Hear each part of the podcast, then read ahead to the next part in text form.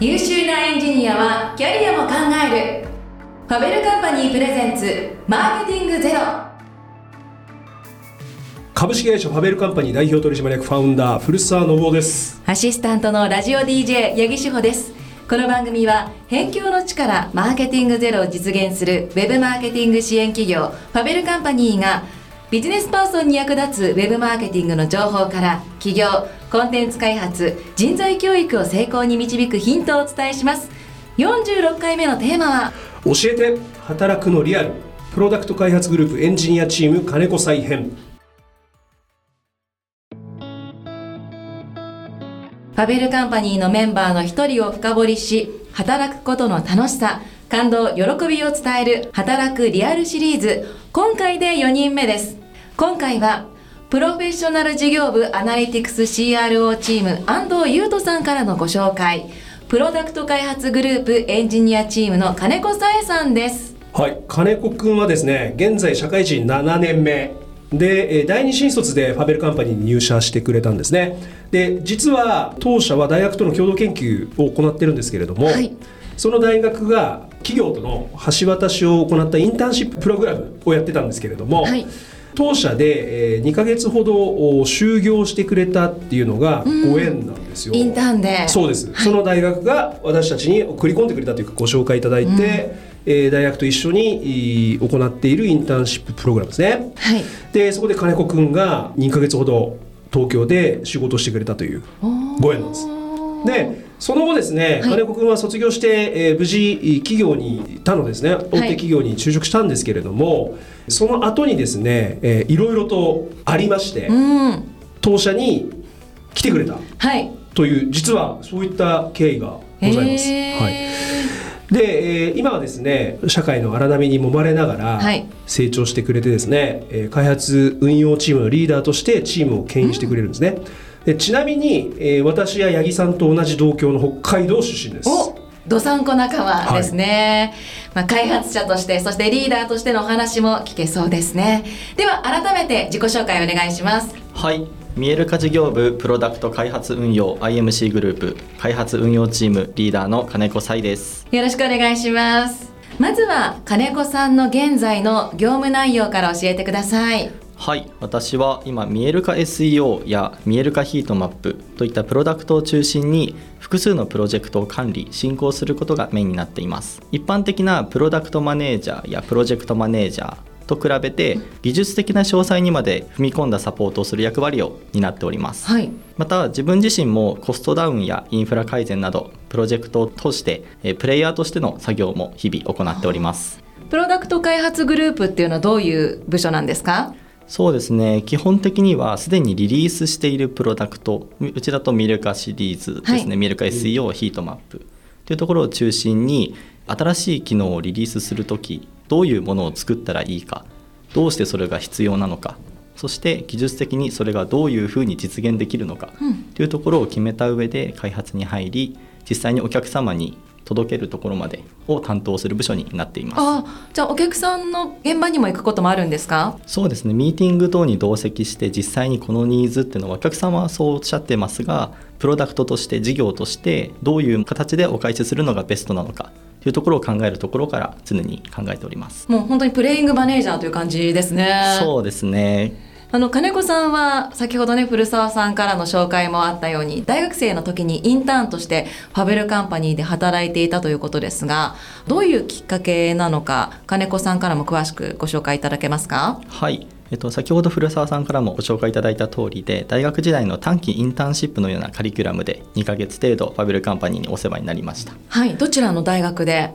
その時は豊橋技術科学大学に在籍しておりました。んじゃあ豊橋から東京に通ってたんですか？えっ、とその時はですね、えっ、とファベルカンパニーにお金を出していただいて、はい、えっとこちらのマンスリーマンションで滞在しながら、うん、えっと2か月間オフラインオフラインでですね作業をしておりました。なんかご縁があったんですよねファベルカンパニーとその大学が。そうですね、えっと、その時私が在籍していた研究室にいらっしゃった吉田光夫助教今は筑波大学で准教授をなさっている方なんですが、うん、えっと、その方が昔からファベルカンパニーと共同研究をされておりましたでそこでですね、えっと、実際インターンシップとしてファベルカンパニーっていう会社があるからそこにお世話になってはどうかとご紹介いただいたのが最初にファベルカンパニーと出会ったきっかけになります。インターンの時はどういうことをしていたんですか？その時はですね、えっと、ウェブサイトの中にこう文章で説明するのが主だと思うんですが、うん、画像があった方がいいんじゃないか、また画像を差し込むとしたらこれは何かと何かを比較する画像がいいのか、うん、テーブルとしていろんなサービスを比較する表がいいのかっていうふうに画像を差し込むべきかどうかさらにどういう画像を差し込むべきかどうかというのを提案するシステムをその時は作っていました。あえっと、システム作りの方だったんですね。そうですね。まあ、その後、まあ、ファベルカンパニーでインターンをしたものの、まあ、大学卒業されて別の会社に就職されているんですよね。そこからまたどうして転職してファベルカンパニーに戻ってきたんですか？はい、私が新卒した会社が中小の SIR でして主に私は物流系の受託プロジェクトにですね配属されました、うん、ただ受託あるあるなんですけどなかなかこう自分はもっとこうした方がいいんじゃないかって思っても、うん、結局はお客様から頼まれた変更しかできないっていう現場が多くてですね、はい、僕が所属していた会プロジェクトもその一つでした、うん、で新しいことにチャレンジするっていうハードルがとても高くまた日々こう保守業務に時間を多く使うという中でこう自分のエンジニアとしての成長であったりキャリア形成というところに不安を感じたのが最初に転職を決めたきっかけです。でその時にファベルカンパニーさんが何で第一候補に上がったかと言いますと、うんはい、先ほどお話しした2ヶ月のインターンシップの中で自由な発想をもとに議論ができる職場だなっていうふうに僕が最初に感じたのがきっかけでした、うん、まあ、前はこう決められたことをやるだけだったけれども思い出せばファベルカンパニーっていろいろとやらせてくれたなみたいのがあったんですかね。そうですね。その頃からすごくオープンな職場オープンな人間関係を作っている会社だなというふうに感じていました。うん、まあ、そして、まあ、第二新卒としてファベルカンパニーに転職してきてから、あの結構ね社内で揉まれたっていうふうに伺ったんですけれどもどういったことがあったんですか？そうですね。結構波乱万丈と言いますか自分でもよく話すんですけど、はい、こう戦いの中で成長してきたタイプの人間なんじゃないかなというふうに感じています。入社後ですねしばらく自分のプロジェクトでまた別のものを進めていたんですけど入社半年後の2018年の11月ですね。急遽見える化のチームに入ってくれっていうふうに言われましてで右も左もわからない初めて見るプロダクト開発しかもメンバーはベトナムメンバーっていうことで、こう言語の壁であったりこう情報を取り入れなきゃっていうところがかなりハードでですね、最初は、えっと、弊社の取締役の副島さんだったり、うん、他の日本人メンバーが言ってることをどう英語で分かりやすくベトナムのメンバーに伝えるかであったりとか逆にベトナムメンバーが言わんとしている技術的なことであったりそれは気持ちなのか技術的にこうあるべきだという理論なのかというところを判断して一緒に議論するというところにまずは全力を注いでいました。でその頃からですね自然とベトナムメンバーとの交流の中でこう自分が何かを決めたり、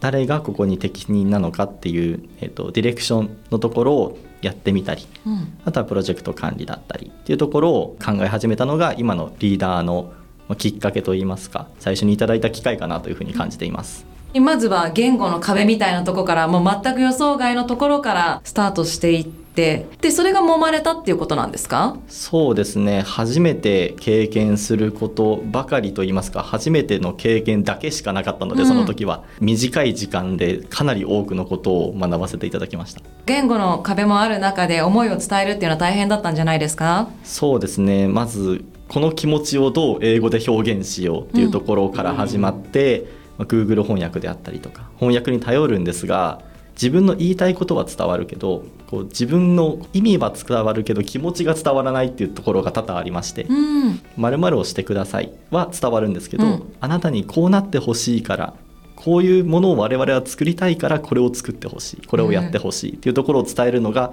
すごく苦労しました、それどうやって打開していったんですか？経験ですね。もう場数を踏んでとにかくメンバーと対話をして、うん、この人はこういう考え方をする人だまた別の人はこういう考え方だったり仕組みに興味がある人、うん、開発のコードに興味がある人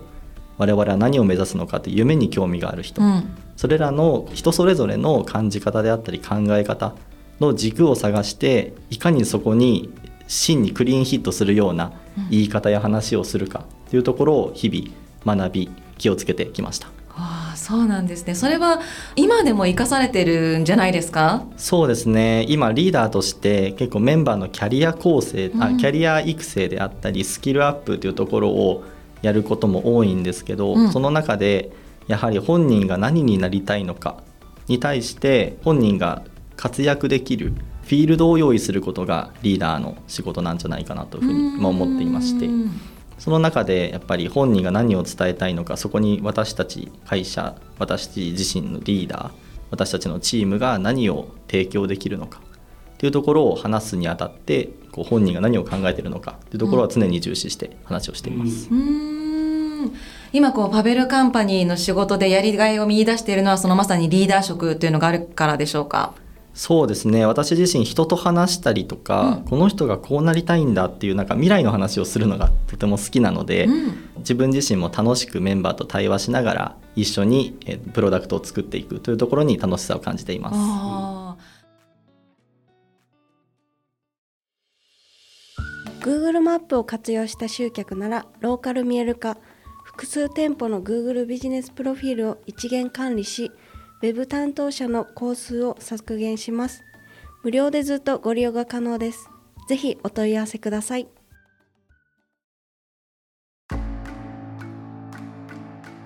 あの前回この企画に出演された安藤さんは金子さんのコミュニケーション力っていうのを参考にしているっていうふうにお話ししていたんですけれどもこう人との間とか部署間でのコミュニケーションで金子さんが大切にしていることは何ですか？そうですね。安藤さんには大変過分な言葉をいただいたかなと思っていて、えっと、自分自身はあまりコミュニケーションはうまくないのかなというふうに感じています。大切にしていることがまずありまして、はい、まあ、伝えたいことを伝えるっていうのは前提とした上でその伝え方をした時に相手がどう感じるのか、うん、どう思うかを重視してコミュニケーションをとっています。昔から自分自身が相手にどう見られているか人からの印象っていうのをすごく気にするタイプで、うん、今日のラジオも緊張してるんですけど、はい、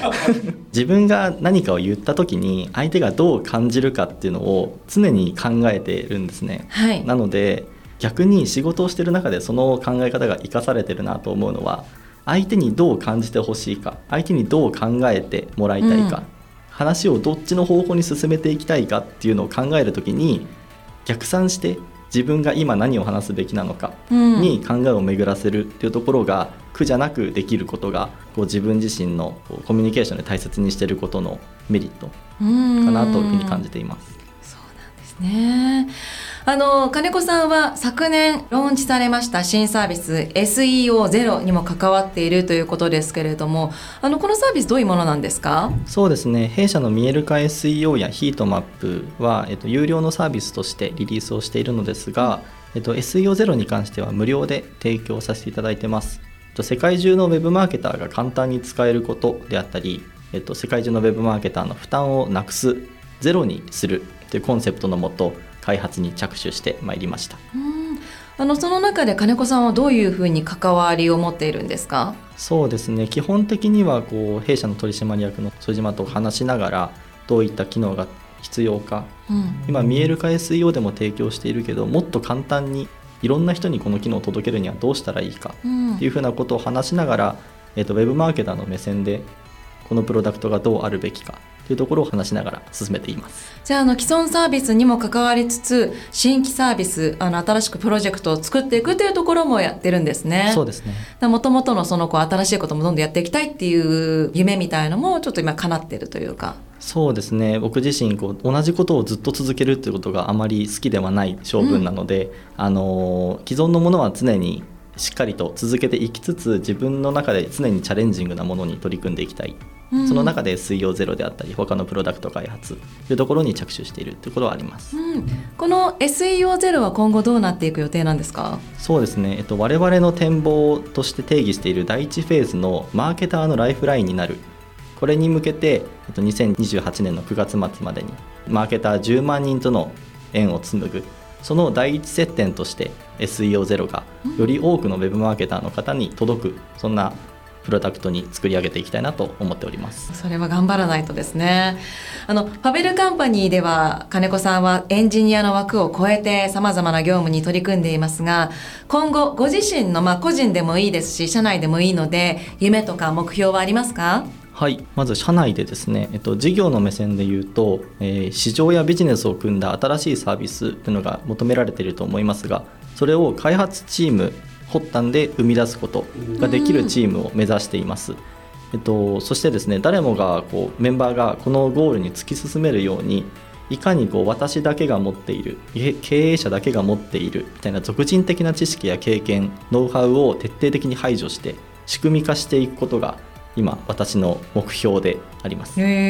なのでこれからですね我々の私のチームの所属している全てのエンジニアについては、えっと、目標として経営者と同じ目線でことに向き合うことができる。そして自分を律する自律的なチームにしていく。ことが私の目標であり夢です。さて教えて働くのリアルは次回の出演者をリレー形式でつないでいきます。金子さんが次に出演してほしい人は誰でしょうか？はい。プロフェッショナル事業部コンテンツグループコンテンツチームの古川加穂さんです。はい脱毛美容系のアフィリエイトサイトを運営して月間売上600万円っていう数字を上げたりですね。コンテンツ受託で1ヶ月に100本程度のディレクションを請け負ったことがあるという方でしてこう実際にコンテンツを作る目線からの苦労であったり、うん、ファベルカンパニーのコンテンツチームの一員としての覚悟を聞いてみたいです、まあ、コンテンツディレクターウェブマーケターということですね。わかりました。では次回ね古川加穂さんご紹介いただきますさて古澤さん、はい、今回の金子さんのお話いかがでしたか？そうですね。あの金子君とはねもう付き合いがだいぶ長くなっちゃったですからね、うん、若い、まあ、今も若いけど僕初めてだったら23歳ぐらいかな23歳です、ね、そうだよね。今入社何年目、うん、7年目なので、うん、だから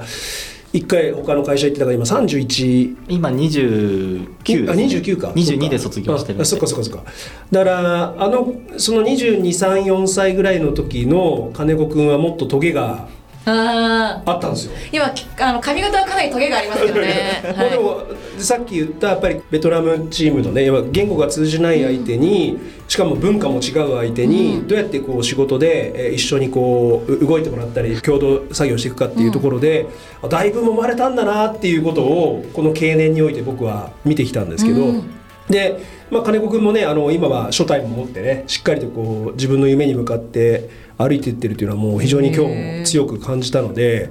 でやっぱりこう、ね、リーダーシップを持って仕事をしてくれてるのでやっぱこれからもそのやっぱりこうリーダーとしてのね、うん、えー、ありようですとかあるいはその金子君の一緒に働いてるメンバーが将来どうなりたいかっていうことを寄り添ってあげるのはねやっぱリーダーの重要な仕事なので非常に期待します。ありがとうございます。はい。プレッシャーがかかりましたね。そうですね。結構揉まれる中でこう一般的なリーダーとしてあるべき姿は見えてきたかなと思うんですけど、うん、これからは金子だからできる金子に任せたいと言われるようなリーダーになっていきたいと思います。うん、自分だからできる仕事っていうのはねやっぱり、ね、皆さん目指していきたいところですもんね。さて、マーケティングゼロでは取り上げてほしいテーマや古澤さんへの質問を募集しています。また感想やご意見もお待ちしています。概要欄のリンクからお送りください。